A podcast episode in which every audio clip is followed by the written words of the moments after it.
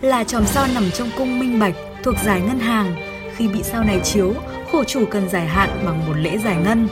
Nhưng sao kê dâng lên mà sao minh bạch không về, mọi quả táo sẽ đến và giải nghệ chắc chắn là quả táo nhãn lồng. Luật hoa quả không chừa một ai. Thực ra, đây là một câu nói đùa của cư dân mạng khi sao kê trở thành từ khóa được nhắc đến nhiều nhất trong thời gian vừa qua liên quan đến các nghệ sĩ đi làm từ thiện.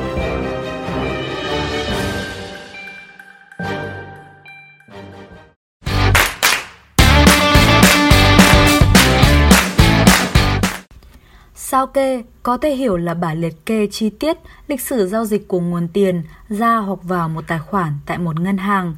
Tài khoản có thể là của cá nhân, tổ chức hoặc doanh nghiệp. Chuyện sao kê trở nên ồn ào bởi lẽ cho đến nay một số nghệ sĩ Việt vẫn chưa thuyết phục được công chúng về tính minh bạch của các khoản khuyên góp làm từ thiện.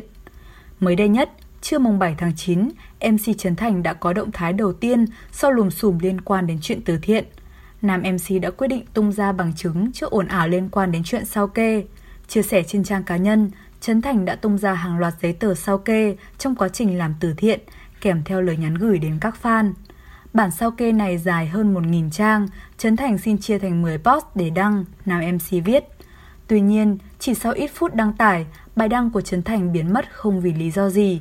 Hiện, nam MC vẫn chưa có bất kỳ động thái gì mới. Tuy nhiên, khoảnh khắc Trấn Thành chia sẻ bài đăng đã được nhiều dân mạng chụp được và chia sẻ rộng rãi. Trước đó, Trấn Thành là một trong số những cái tên bị bà Nguyễn Phương Hằng nhắc đến vì liên quan đến chuyện từ thiện. Cụ thể, nữ CEO Đại Nam cho rằng Trấn Thành không minh bạch trong việc làm từ thiện vào năm 2020.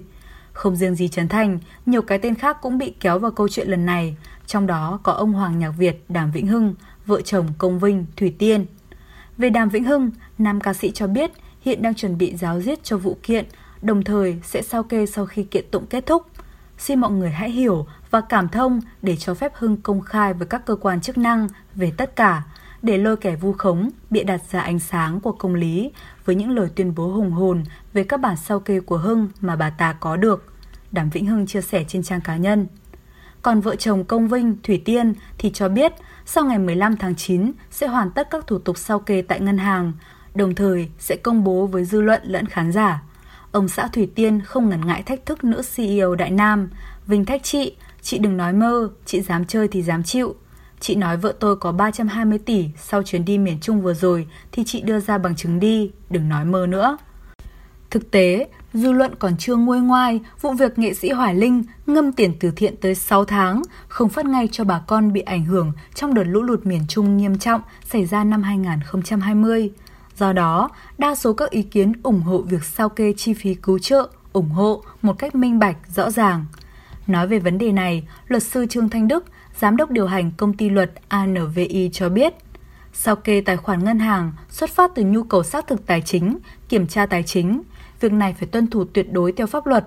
Hiện chỉ có chủ tài khoản và người được chủ tài khoản ủy quyền hợp pháp mới yêu cầu được ngân hàng sao kê tài khoản của khách hàng. Chi phí sao kê tùy thuộc vào chính sách của từng ngân hàng. Tuy nhiên, một số cơ quan có thẩm quyền theo quy định cũng có quyền yêu cầu ngân hàng sao kê tài khoản của người khác. Nội dung sao kê gồm các thông tin về chủ sở hữu, số dư đầu kỳ, các thông tin giao dịch phát sinh trong kỳ như chi tiêu, thanh toán hóa đơn, rút tiền, trong khi đó, luật sư Đỗ Minh Hiển, văn phòng luật sư GVN cho biết, các hoạt động thiện nguyện của các nghệ sĩ hay nhiều tổ chức, cá nhân thực thi cần được công khai. Việc công khai số tiền nhận được từ mạnh thường quân cũng như việc chi tiêu là điều rất quan trọng để mọi người nắm rõ số tiền đóng góp có được các nghệ sĩ sử dụng đúng mục đích hay không, đảm bảo uy tín cho nghệ sĩ. Trong khi đó, theo luật sư Đặng Văn Cường, trưởng văn phòng luật sư chính pháp, những nghi ngờ đồn đoán trên mạng xã hội gần đây chỉ là những thông tin dư luận, chưa được xác thực, chưa có kết luận của cơ quan chức năng. Nếu để vụ việc kéo dài sẽ ảnh hưởng lớn đến đạo đức xã hội, có nguy cơ gây ra mất đoàn kết, xung đột giữa các hội nhóm và làm giảm lòng tin của người dân đối với lòng tốt và sự tử tế.